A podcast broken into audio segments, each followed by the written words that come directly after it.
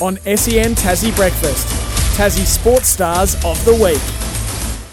Yeah, we love this. We get to look after and honour some people doing wonderful things in sport, do. Tim. We might start with the male athlete of the week, and you can do that for, you, for us. All if you right, like. Kieran Lovell, Breno is this week's Tassie Sports Star. He's claimed the Good Baldock choice. medal in the best on ground. A great choice. Uh, former Hawthorn player, obviously though, was drafted from from Kingston. So local boy back playing uh, a huge role in the 15 point win. He's finished with 20 disposals, nine clearances, and three important goals. Um, feat made even more remarkable, Breno, by the fact that he was injured in the qualifying final and only just got over the line to play. So Kieran Lovell, um, huge game, Baldock medal, Sports Star of the Week.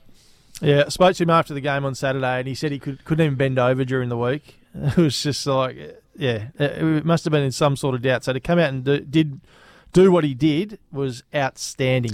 Uh, And on they, our they theme. three key goals, weren't they? Like crucial Yeah. times. And Yeah. every time he touched the ball, you could just see. I don't want to say it, but he was a class above. He was a touch better than probably Yeah. everyone, bar the opposition coach on the ground.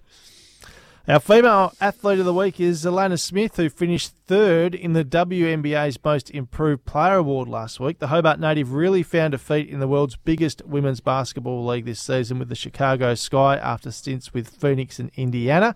As a starting power forward, she put up 9.2 points, 6.6 rebounds, 1.8 assists, and 1.3 steals a game. She helped the Sky reach the first round of the playoffs, where they were unfortunately eliminated by Las Vegas. Well done to Alanna who's doing wonderful things in the world of basketball, Tim.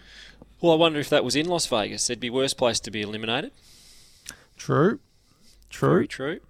Uh, you'll like this one, Breno. There's been a bit of a golfing flavour to today's shows already. So our junior sports star is This one's a good one, though, Eli Tim. Monahan, who's 16-year-old. He's a Division One uh, Tasmanian Golf Club pennant player, A-grade champion, and a Tasmanian junior interstate captain. Now he was holidaying with his mum and his siblings over in England, and decided to play, as you do, Breno. You're just on holiday and you decide to go and play in a European junior final qualifier, as you would. Now, obviously, he was on holiday, so he had no clubs, so he had to borrow clubs. It's poured for the whole round. There was 12 millimetres of rain on waterlogged greens, and the tournament was almost cancelled.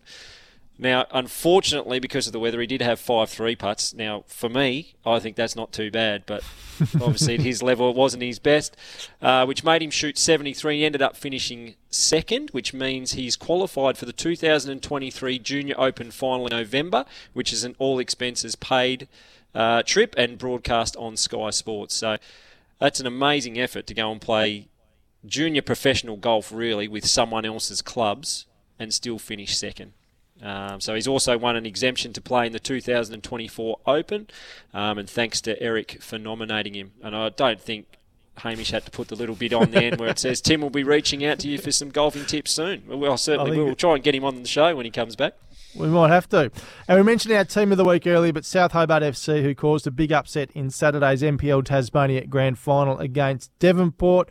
The Strikers had the wood over South Hobart in recent encounters, including in this year's Summer Cup and Jack Cup finals. A fact Tom Ballantyne was happy to talk about uh, with the media last week, of course, but South prevailed 2 0 at Valley Road to end its year with some silverware. So well done to South and Kenny Morton and the team up there. Now, well, well. Tom, that's a bit of karma, isn't it?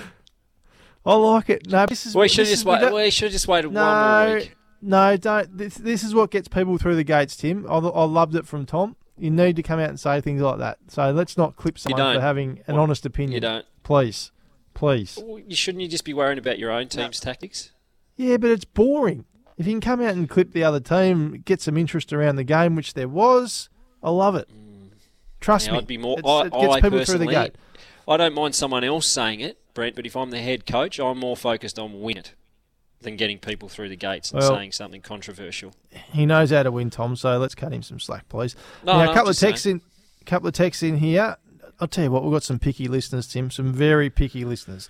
Tim may need to give Brent some tips with his transitions. Try twice to just from basketball to soccer by saying switching to the round ball. Last I checked, a basketball was also quite round. Come on, Breno.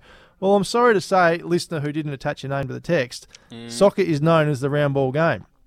Globally, it is Breno. I Thank you. always love being able to jump on anything with you, but I'm going to have to side with you on this one. The, if Attach you, your if anyone mentions the round ball game to me, I'm soccer.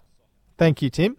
Thank you. So attach your name to your text so I can give you a clip back. That'd be good. Uh, morning, lads. Can you ask Zane, a little bit late now, unfortunately, um, about his bouncer on his Bucks party at the cricket ground picking up Stu Plunkett? That's from Adam in Devonport. Thanks for your text, Adam. I'd like to know more about that one.